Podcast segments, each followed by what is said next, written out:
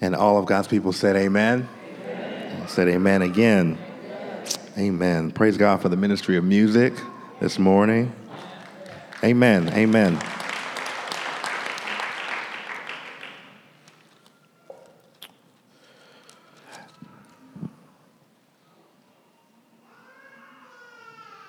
And that is my baby. That's mine.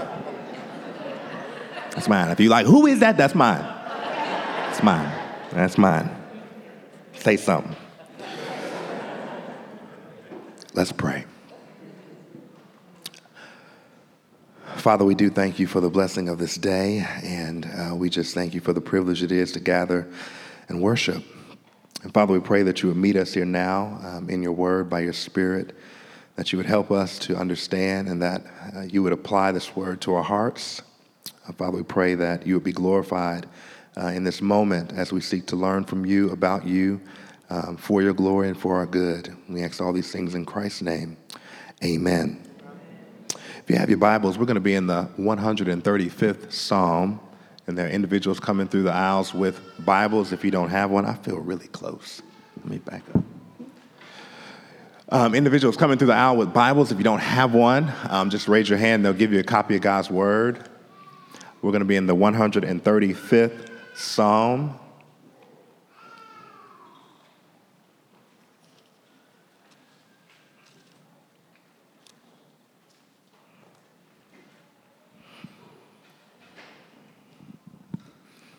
Psalm 135, when you have it, say amen.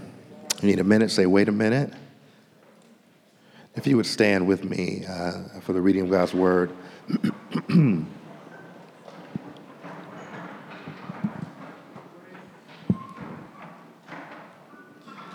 Pray me through, brother. Pray me through. Psalm 135, I'll be reading from the English Standard Version, and it reads thusly Praise the Lord. Praise the name of the Lord. Give praise, O servants of the Lord, who stand in the house of the Lord, in the courts of the house of our God. Praise the Lord, for the Lord is good. Sing to his name, for it is pleasant. For the Lord has chosen Jacob for himself, Israel as his own possession. For I know that the Lord is great, and that our Lord is above all gods. Whatever the Lord pleases, he does in heaven and on earth, in the seas and all deeps. He it is who makes the clouds rise at the end of the earth, who makes lightnings for the rain, and brings forth the wind from his storehouses.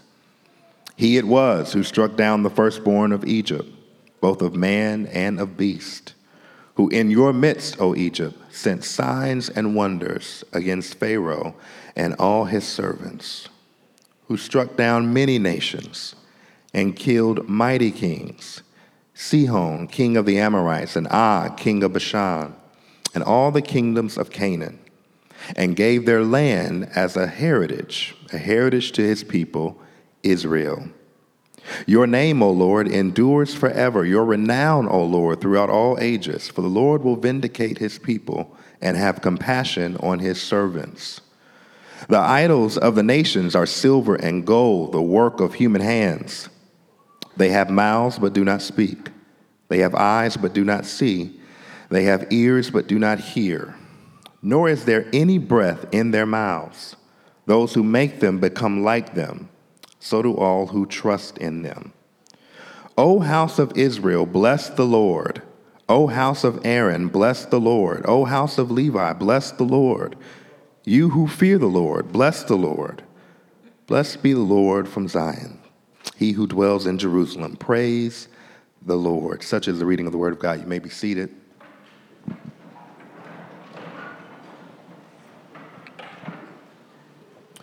For the time that is ours to share, I want to think together from this thought praise to the sovereign God.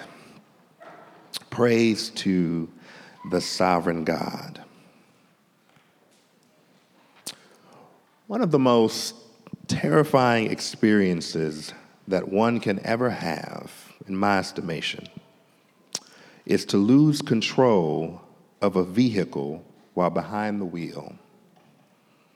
As a matter of fact, if you've ever been to a class or training on driving, driver's education class, or looked up a list of steps to take if you find yourself behind the wheel of a vehicle and it is out of control, the first thing that is often listed is a simple two word imperative. Don't panic.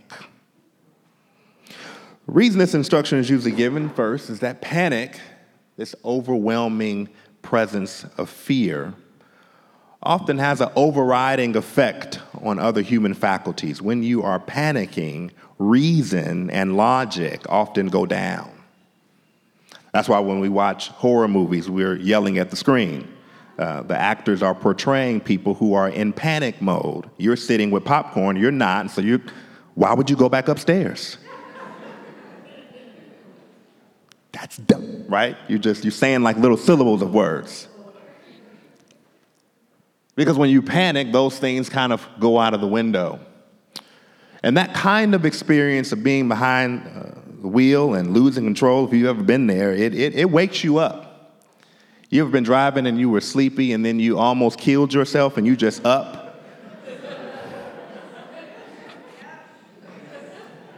Alert. Don't need nothing else. But this, this, this feeling of panic, right? Uh, this sense of overwhelming fear comes to us because we were under the illusion that we were first in control of something, and now we're out of control of something. As a matter of fact, the phrase losing control or I lost control is really a fictive, it's an imaginative. It's the sense of control, it's the feeling of control. And when you lose control, you are reminded of this fundamental fact that you and I really are never truly in control. That, that, that, that, that the sense that we had when we were behind the wheel and we were turning to the left and the car went to the left and turning to the right and the car went to the right and we wanted to speed up. We stepped on the gas, we wanted to brake, we stepped on the brake. It felt like we were in control. And then something reminds us that we ain't got nothing under control. And that's often how life is, right? Feel like I'm in control of my career. I feel like I'm in control of my relationships. I feel like I'm in control of my health. And we're often reminded in very abrupt ways that you and I are not ultimately in control. So, who or what is? Is it fate? Is it chance? I uh, came across randomly uh, the memory of one who is uh, no longer with us uh, you might re- recall her. Her name was Miss Cleo. Uh, you probably don't know, but Miss Cleo used to come on TV at about 2 a.m. and she used to tell you to call her now for your tarot card readings. Does that give us a sense of being in control? And no shade if you've ever done that. You shouldn't be doing that, but no shade if you've ever done that. Who or what is in control. It is that great French theologian himself, the reformer, who reminds us in his work that he began in the 16th century at the late age of 27, 28, uh, the Institutes of the Christian Religion, he opens up telling us that there are two types of knowledge that are of most importance knowledge of God and knowledge of self if you're ever going to learn anything about anything in this life, you want to leave this life knowing who God is and knowing who yourself is in relationship to that God. Calvin makes this point that I think is so important for us to understand that he says this you really can't come to an accurate understanding of yourself until you come to an accurate understanding of God. That the right knowledge of God must precede the knowledge of self says you don't really understand who you are until you have first contemplated the divine. So knowing God becomes important, knowing who He is, what He is like, His characteristics, His attributes. And thankfully, we're not left to our own devices to construct those things. The Word of God tells us, God reveals Himself to us. First, in, in, in His created order, there's things that, that, that speak of him. Psalm 19 tells us that, that the heavens declare the glory of God and the firmament shows his handiwork. But then there's a special kind of revelation that he has granted you and I in his word that he wants us to be clear who he is. These attributes, these things that we accord to describe uh, God's character and who He is, they are many. And there's one that this particular psalm today, I think, speaks to, and we're going to unpack it and look at it. It's God's sovereignty. This sense of, of God having all authority, this sense of, of God being in control, His providence being an implication of His sovereignty. The sovereignty of God, understanding what that means and why it is important the psalmist is going to remind us of its importance in the life, not only of our knowledge of God, but of knowledge of ourselves. And then he's going to issue a call for us in light of that knowledge. We've been singing right, we've been singing good today, Amos. Uh, because we've been we've been we've been giving praise to God and we've been throwing up hallelujahs and all these things. That's that's how our text begins. Look there at the 135th Psalm. It begins with an imperative to praise the Lord. It's a command. It's not dependent on how you or I feel, what's going on in our particular situations. It's a command, it's an imperative to praise the Lord. Praise the name of the Lord. Psalmist wants us to know at the outset that we're talking about God and his essence. Again, who he is, what he is like, the God as revealed in the scriptures. The God, in this particular instance, as revealed to the people of Israel. Praise that God. Now, this open imperative to praise is a call to both individuals in this particular passage who stand and do the priestly work, but it's a call broader than that to the lay people. As priests and lay people are called to give praise to God for who He is. Now, one of the things that's important about this psalm and interesting is that for the rest of the psalm, it goes into reasons for why you and I ought to praise God. So almost 80% of the psalm is devoted to giving us reasons. Here is why we ought to praise God. Now, what's crazy about that is we shouldn't need any, re- right? Like the imperative to praise God, the psalmist is already anticipating for what?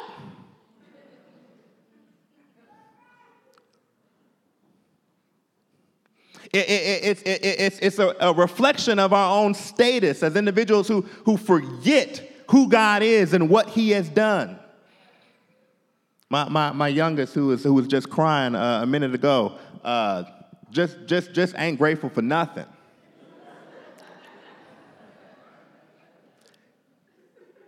nothing. And he has this thing that his, his, his caretaker throughout the week has told us about, and we told her we know he does it. I don't know where he got it from, but whenever he's done drinking something, he reaches his hand out and throws it down. One of those. And my four year old really doesn't understand all that is done for him, just wakes up and expects stuff to be where it is. Daddy, where my clothes? What where, where your clothes? What clothes? You pay for any clothes lately?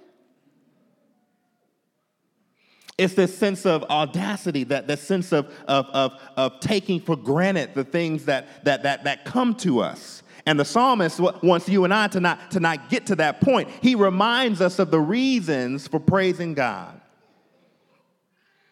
the grounds for the exhortation. And the opening grounds that he opens with is a really simple one, but it's good to rehearse. The Lord is good, verse 3. My Lord, that's him again. Praise the Lord, for the Lord is good. He's good.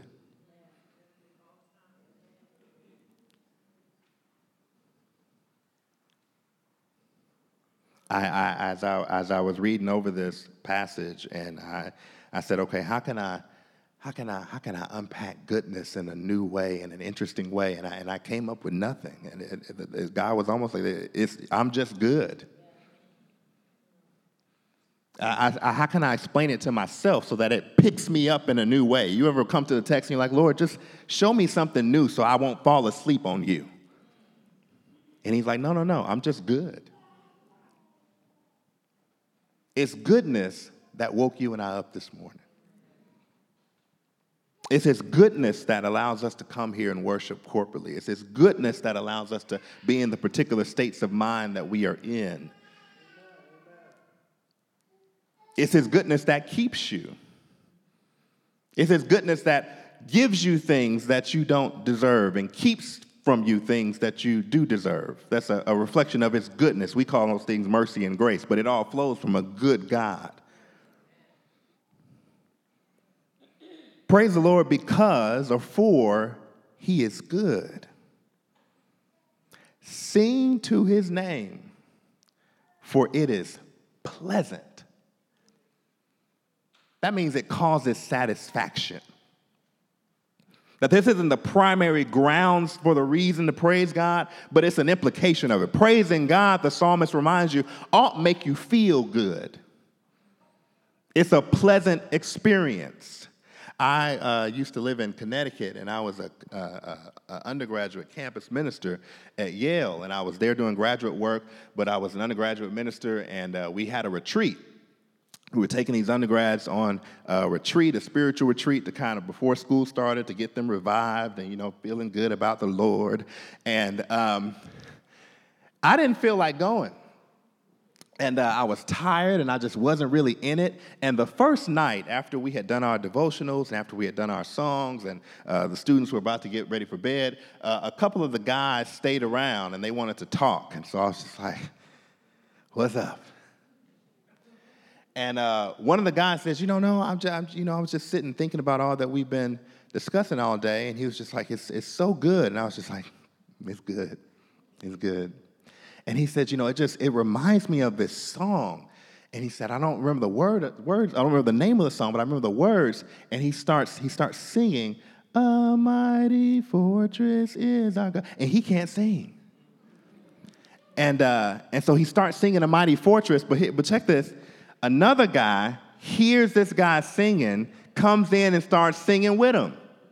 And so I'm like, well, I can't just be totally unsaved in this moment. So I'm like, oh, a bulwark never fail. Right, I have to join in. So it's just us three in this little cabin in the woods at night singing the mighty fortress. And we just going through the words and and, and, and I just really want to stop, but I keep going. And, and, and Amos, it starts getting good. And so we start looking at each other and smiling at each other. I'm like, this is weird.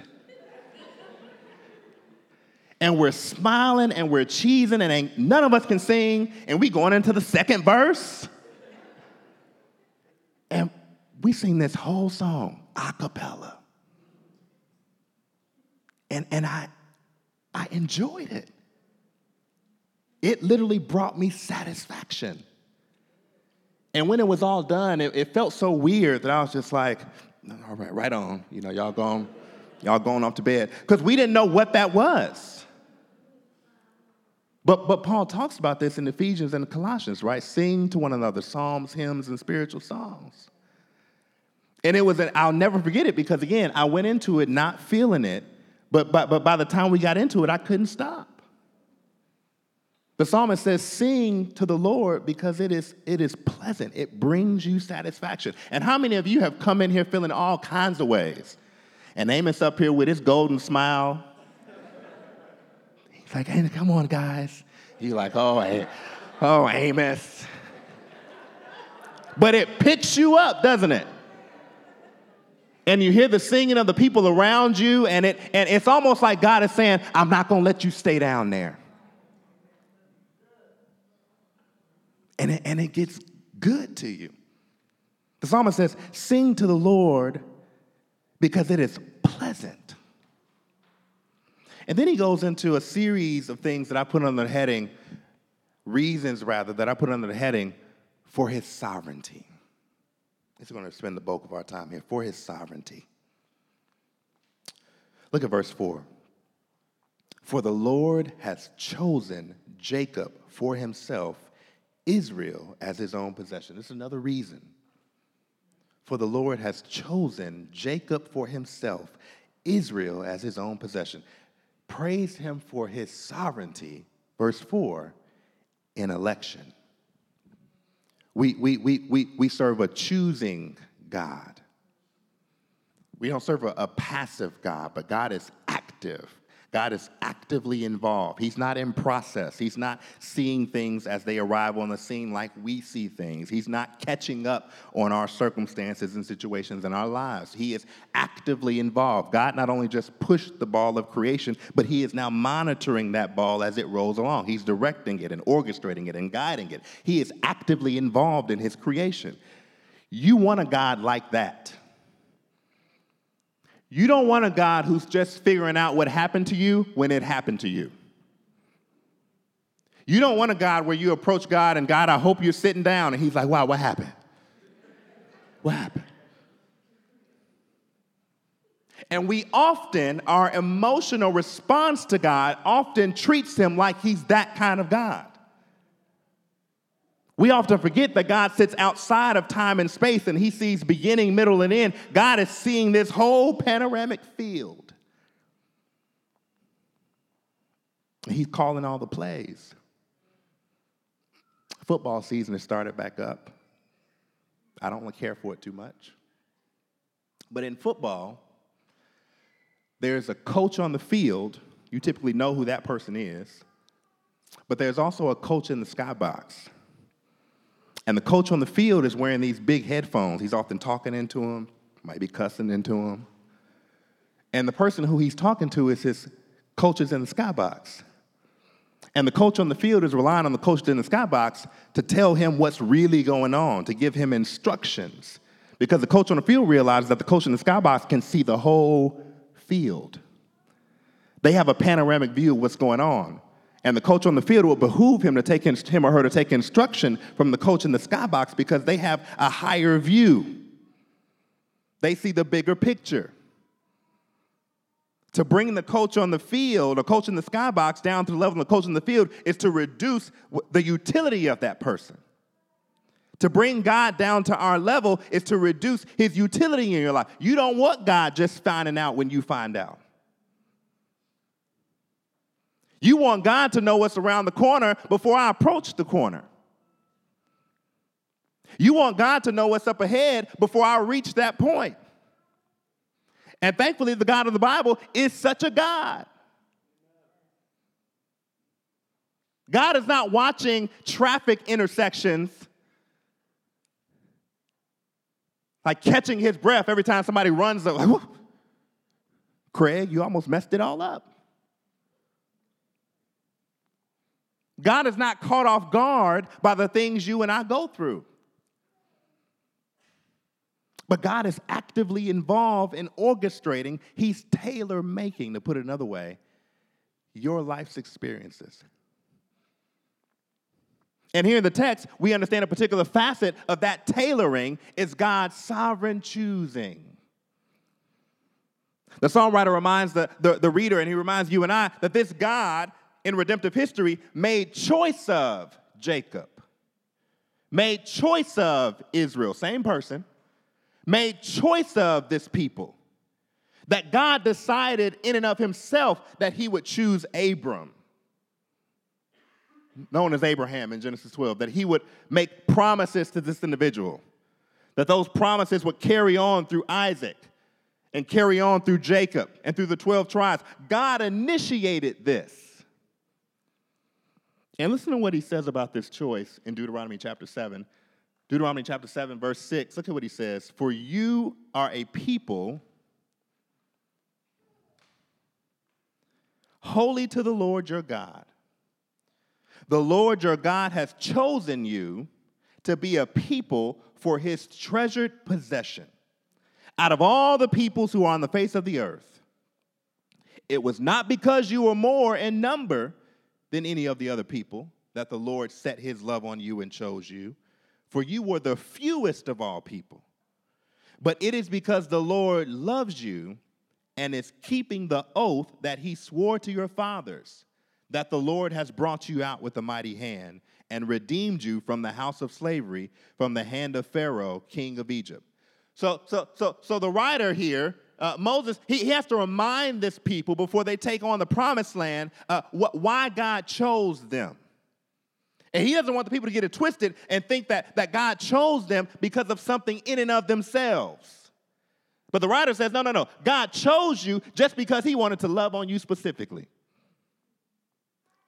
That, that he just graciously decided to set his love on you. That this covenant that he instituted was in and of himself a decision that he said, I'm going to carry through.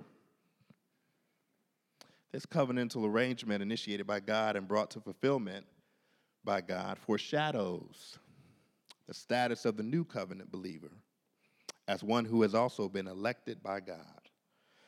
Listen to Paul in Ephesians chapter 1, beginning at the third verse. Paul says, Blessed be the God and Father of our Lord Jesus Christ, who has blessed us in Christ with every spiritual blessing in the heavenly places. Verse 4 of Ephesians 1 Even as he chose us in him before the foundations of the world that we should be holy and blameless before God. In love, verse 5, he predestined us for adoption as sons through Jesus Christ according to the purpose of his will. That's another way of saying because he wanted to. To the praise of his glorious grace with which he has blessed us in the beloved. Paul says if you if you are a part of the people of God. You, you have been chosen before the foundations of the world. He has, he had made the decision that he was going to once institute, rather. He was going to initiate your salvific experience. See, he, if you are not a Christian here this morning, I want you to hear this. It is tempting to think that what God's word says here about his foreordination or about his election, it is tempting to think that what God's word says about this forecloses the possibility of you being saved. If you're not a Christian, it is tempting to hear this and say, well, he's already chosen. No chance. But rather, I want you to hear this as an invitation. Because the people, God's people, who are described as having been chosen in him before the foundation of the world are all of those who would ever repent and place their faith in Jesus, not just in the past, but even today.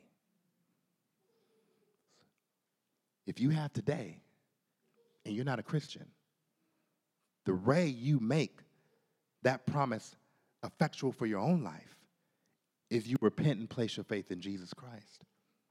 It is this Jesus, the Son of God, lived a perfectly righteous life before the Father, lived the life that you and I could not live, dies a death that you and I deserved, resurrected, proving that all that he ever said and done was true and that God had accepted his payment. This Jesus Christ, placing your faith and trust in him, grants you entrance into that kingdom. You know what the truth of God's election means? Only way I could put it.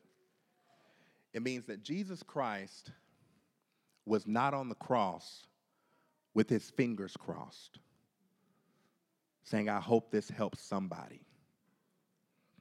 Truth of God's election means that when Jesus Christ is hanging on the cross, he is substituting himself for a particular people. That it is death on behalf of someone else. That Jesus is not just hanging there holy, harmless, and undefiled because he's trying to open up the possibility of people being saved. He's hanging on the cross to save people. So if you are if you are a believer here today, understand what that means. That that at that moment he has you in mind. Not the possibility of a you, but you in mind. And if you're not a Christian here today, that moment can be applied to your life as well if you would but repent and believe in Jesus Christ.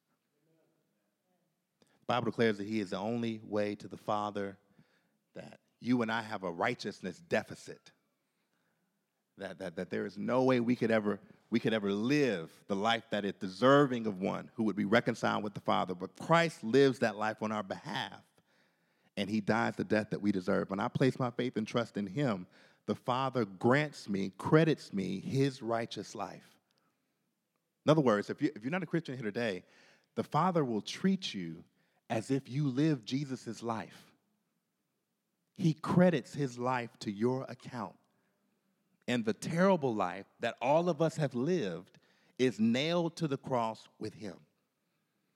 This is the exchange that, that, that you and I desperately need. There, there is no other hope.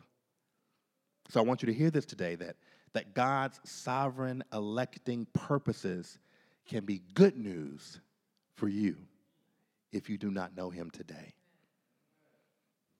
God has sovereignly chosen. But this, this sovereignty doesn't just extend to the choices of salvation that, that we are referring to, but this sovereignty extends over all of creation. Look at verse 5. He says, For I know that the Lord is great and that our Lord is above all gods. Whatever the Lord pleases, he does. The sovereignty of God is his free exercise of his supreme authority in executing and administrating his eternal purposes. I'm to say it again. The sovereignty of God is the free exercise of his supreme authority in executing and administrating his eternal purposes. I call this divine prerogative. Now, many of us haven't heard the word prerogative since a prophet named Bobby Brown started singing about his own prerogative. That's not where the word prerogative started. Bobby didn't make that up. But divine prerogative means that God does whatever he pleases. And here's how the Bible talks about God doing whatever he pleases. When God wants to make a decision, he, he has a consultation meeting, uh, he, he, he has a conference call with himself. Bible says that he, he accomplishes everything after the counsel of his own will. That means he confers with himself. And the decision that is made out of that conference is good always. See, what happens when you and I confer with ourselves is terrible. And we'll pace the floor all night long. What I'm gonna do is, I'm gonna go into work tomorrow and I'm gonna tell them this. But when God sets to accomplish his purposes according to his own will, you know that it is good. Just listen to the Bible here. As I have planned, so shall it be, and as I have purposed, so shall it stand. Isaiah 14, 24. My counsel shall stand, and I will accomplish all my purposes. Isaiah 46, 10. So shall my word be that goes out from my mouth.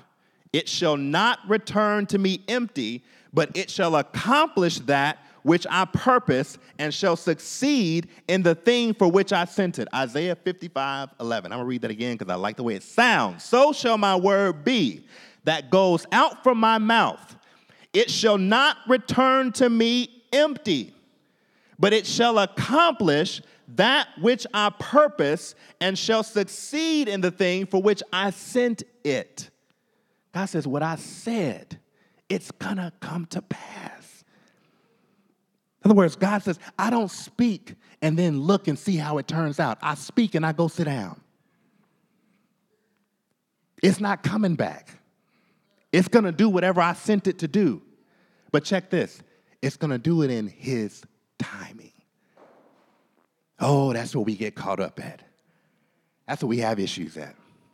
It's like, God, I believe your word.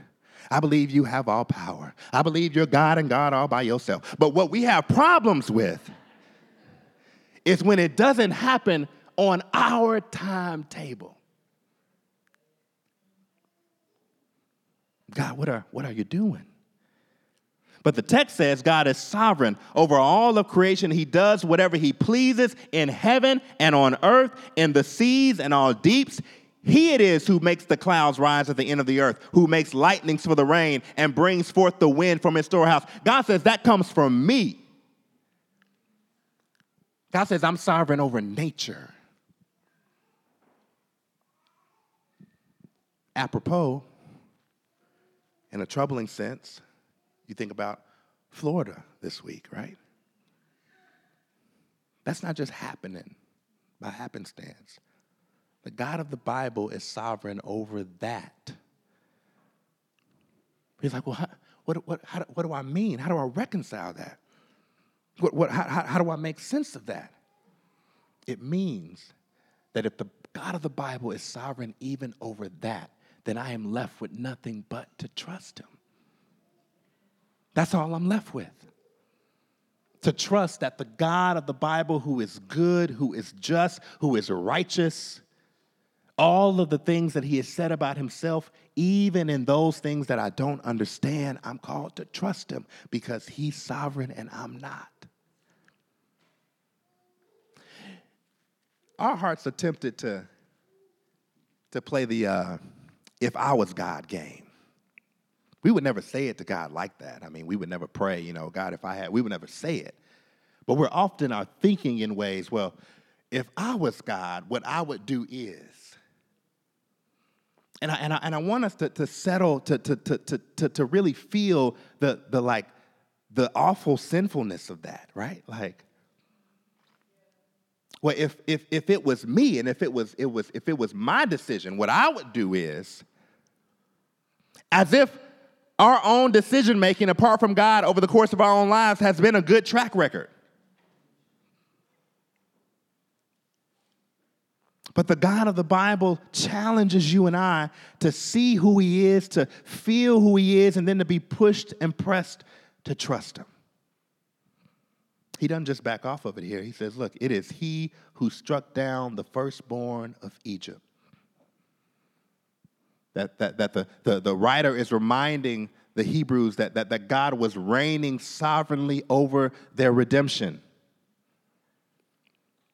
He struck the firstborn down in Egypt, both of man and of beast, sent signs and wonders against Pharaoh and all his servants. He struck down the nations that as they were brought out, and the, the, book, uh, the book of Numbers kind of chronicles this, that they are passing through all of these other kingdoms. And as they're passing through all these other kingdoms on the way to the promised land, they interact with hostile forces. And the, the, the writer reminds them that it is God who, who, who helps them in those moments. The Amorites, Og. It is God who, with the people of Israel, serving as their God, reigning and ruling over them in a direct sense that God is their God, they are his people. God is using them to institute his judgment. It is God who is driving all of these people out. And he says, and it's this God who gave their land as a heritage to his people.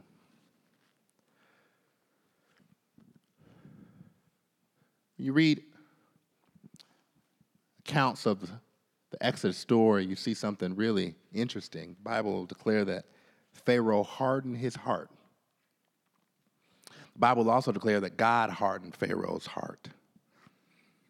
You see all throughout the scriptures these very interesting moments where you see human responsibility and divine sovereignty sitting side by side. And our finite minds in this moment, and I pondered this question and sat and thought about it and tried to reconcile it, but our finite minds want, want a reconciliation for that which is not to be reconciled in our finite minds. That there are often things revealed in the scriptures that sit side by side and live in tension, and we have to live with that. Here, here is what we often go to, and again, in our sinfulness. Well, it must be wrong then. Something's wrong. It's like you were born two minutes ago. But this is what this is how we often respond. Doesn't make sense.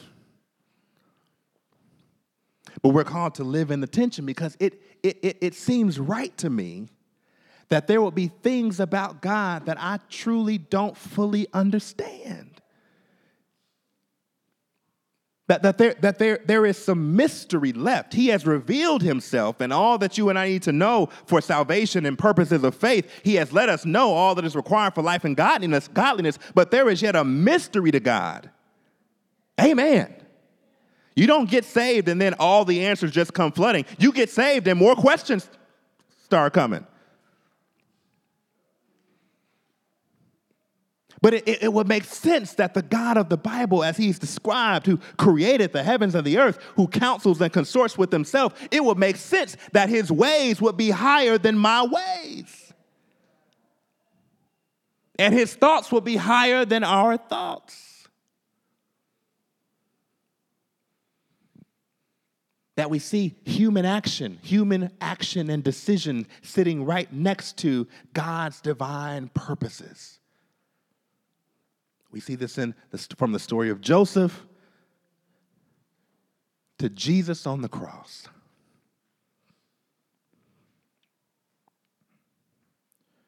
He makes the sun rise and he sends rain. Matthew 5. He feeds the birds. Matthew 6. He knows when a sparrow falls.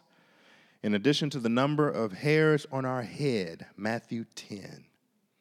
He governs the events of human history and of each of our lives. The king's heart is a stream of water in the hand of the Lord. He turns it wherever he will. Proverbs 21.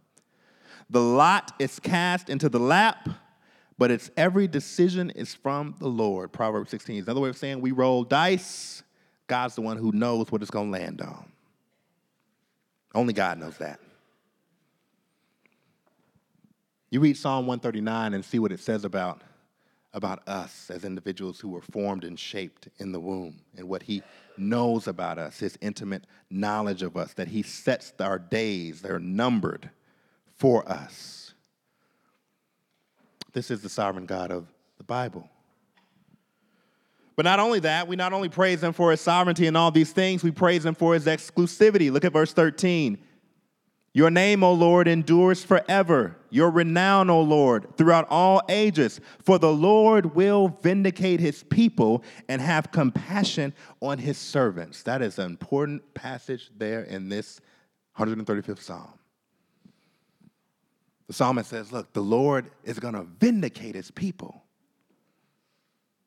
That means that there is, a, there is going to be a reckoning to all of this. All of these things that are seemingly happening by happenstance, and all of the perhaps pain and strife and questions. Scripture says, No, don't, don't trip. The Lord's going to vindicate you. That, that, that all of this is, isn't, isn't happening by happenstance. That, that, that, that this is all going to make sense when it's time for it to make sense.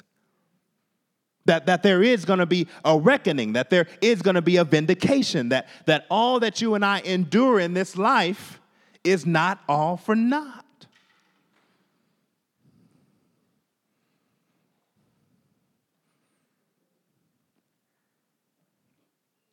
Psalmist makes a contrast. This is a God who vindicates.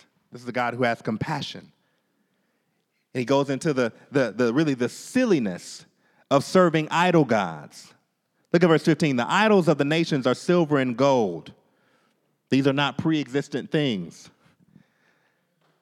they're the work of human hands. You know, we don't, we don't we don't do much of this today, or at least it's not as popular as it was in that day. But, but when you were, you were worshiping an idol God, you fashioned your idol God. You, you spent time on it, you built it. You nailed it together and pieced it together and set it up somewhere so that you can worship. How pitiful is that? That's like going to IKEA, getting a $12 table, putting it together, missing some screws, not following the instructions, and then setting it up and worshiping it.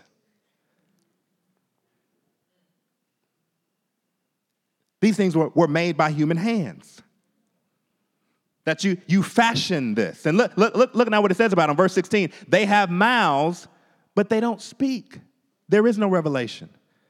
They have eyes, but do not see. There is no providence. There is no sovereignty. There is no control. That's him again. They have ears, but do not hear. There is no communion with an idol. You talking to yourself. Nor is there any breath in their mouths. Look at verse 18. Those who make them become like them. What is that? Spiritually useless. So do all who trust in them. Now let's make this relevant because you you know, when I read stuff like this, I'm like, well, well, praise God. You know, I don't build nothing and worship nothing, you know.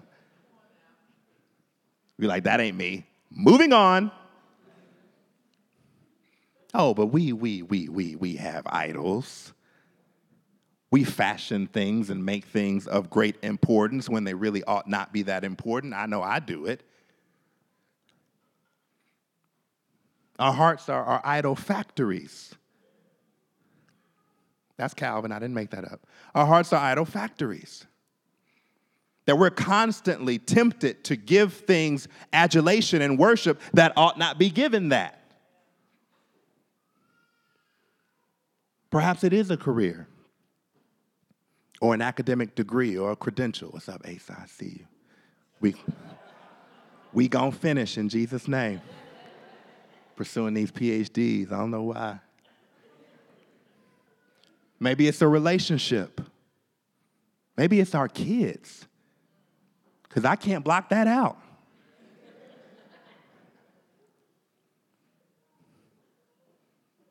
we give things weight and importance and we hold them tightly.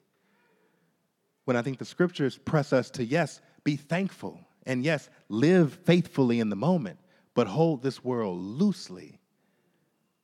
We don't know how to do that. We have to ask God to help us do that. Because there are things in this world that really matter. I get it. You don't have a job, you want a job. And it can be frustrating when you come to church and people trying to encourage you and you ain't got no job. And they're like, oh, it's gonna be all right. And they go to their job on Monday. I know what the, I know. You wanna be married? Still single? Married person come up to you? Oh, it's gonna be all right. And they go home with thighs in their bed. I get it.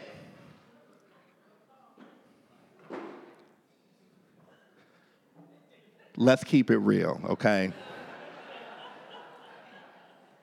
A lot of y'all singles will be looking at married folks like, what, what you know? You are warm at night.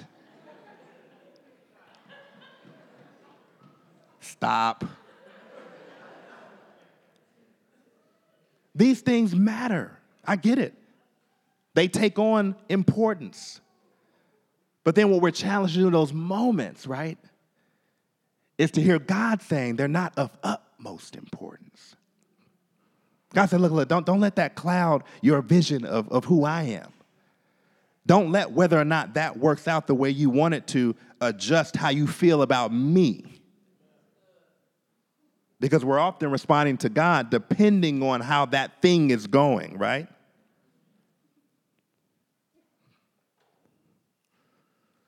Says, no, no, no. These, these idols don't, they don't have the attributes that, that the God of the Bible has. Those who make them become like them. Trusting in them is silly because you become spiritually useless. Let me say this. Sovereignty of God is a deep and dense biblical truth. Its implications are boundless. The questions that flow from it are endless and it again has boggled the mind since it was discovered, as it were, in God's revelation. If this is unsettling for you, as it sometimes is for me, a God who chooses, a God who again sends lightning and wind and strikes down firstborns, all for his own purposes, because it is what he pleases to do. Remember in that moment that it also pleased the Father to crush his only Son.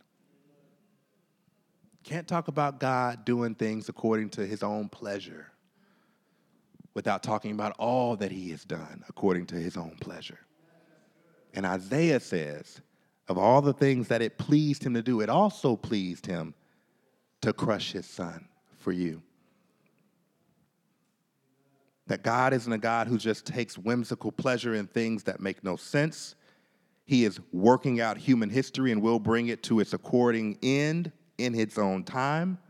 But this is also the God who was pleased to send his son to die for you. So if I'm going to reject the sovereign God, I have to reject that sovereign God. But if I embrace the sovereign God, I embrace a God who, yes, does what he pleases, including saving wretches like you and I.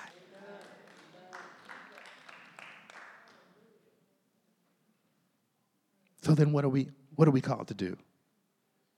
The psalm issues forth with a call to praise and it concludes with the same. Oh house of Israel, bless the Lord. You know, eh, what, what do you do with doctrine like this?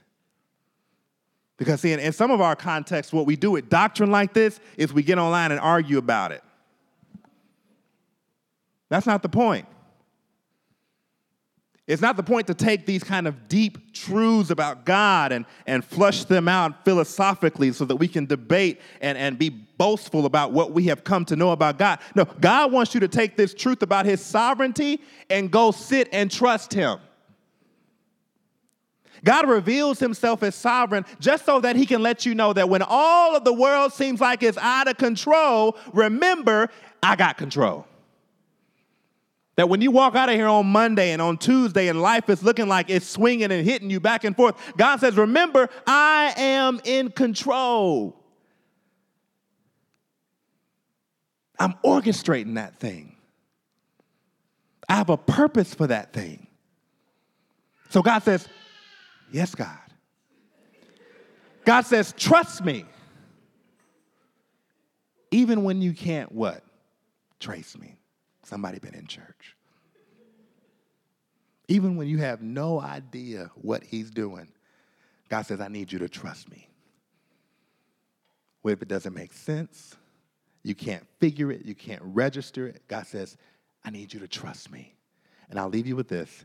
Here's what, as I was reading through this, the things that typically cause me the most angst I mean, just upset stomach angst, are things that have to do with this life. The things that would keep me up at night when I should be getting my sleep because I can't do anything about what I'm up worrying about. And footnote, because I, I, I, came, I realized this recently. You ever notice that there are certain type of commercials that come on at night? that are tailored to particular. They're, they're uh, you know why they're on at 2 a.m. Because typically people who are up worrying about life are up at 2 a.m. It, it's tailored for the type of mind that is anxious about something and wanting to increase their state in life. So, come buy this or come do this. But I'm often, I'm often set adrift by things of this life. But here it is, I, I, I'm often not thinking about the things of utmost importance. Let me put it another way. I don't worry that God like has my soul. Like that don't I, I, don't I don't think about that often. I worry about that bill for that speeding ticket that I just got. I worry about that. I, I don't worry whether or not I'm going to be fully sanctified. Man, I don't spend time reflecting on that and, and, and thinking about that. I worry about things in this life. And isn't it interesting that, that, that, that we have given to God the things that are the most important? We don't lose sleep about them because we know He's got them. But we say, God, I really wonder whether or not you got this bill, though. And God is saying, no, no, if you're going to trust me with what, what is most important, know that I got this $59.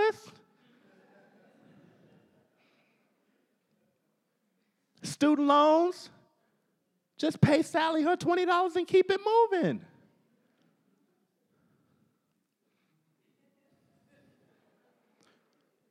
But I often have those inverted. And God is like, You worried about that. Like, it's that. That's not that. And I got that, so I got this. And I'm challenged in that moment to say, God, you know what? You're right. I trust that I've been justified in Christ. I trust that you're sanctifying me by His Spirit. I trust that you're going to glorify me with a glorified body. I don't even know what that all means, but I trust you're going to do it. So, do you trust me with the affairs of this life? The pain, the trauma, the strife, the questions. Do you trust me with that? Blessed be the Lord from Zion, he who dwells in Jerusalem. Praise the Lord. Let's pray. Father, we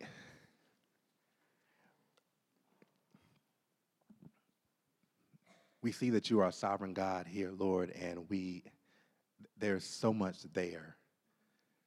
So, Father, I pray that through all of the questions and through all of the inquiry, that you would press our hearts toward how this psalm opens and ends, and that's in a call to praise.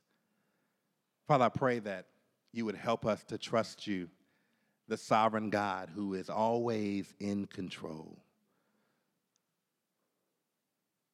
Things big and small, things seemingly irrelevant, things of major importance. God, you are orchestrating it all. Help us to know what it means that you know the number of hairs on our head. What is that? What does that even mean? Help us to feel the, the great weight of the awesomeness of that kind of knowledge. And let it again move our hearts to trust you and to rest in you even when things seem like they are restless. Father, I pray if there's one in here who does not know you, that they would hear the fact that you are sovereign and you are God who sovereignly chooses, that they too can be counted in that number if they would but today repent and believe. Father, I pray that you would do that work in their hearts, that you would quicken them, give them spiritual life, that they might see their sin and their need for the Savior, that you would do it in them for their good and for your glory. We ask all these things in Christ's name. Amen.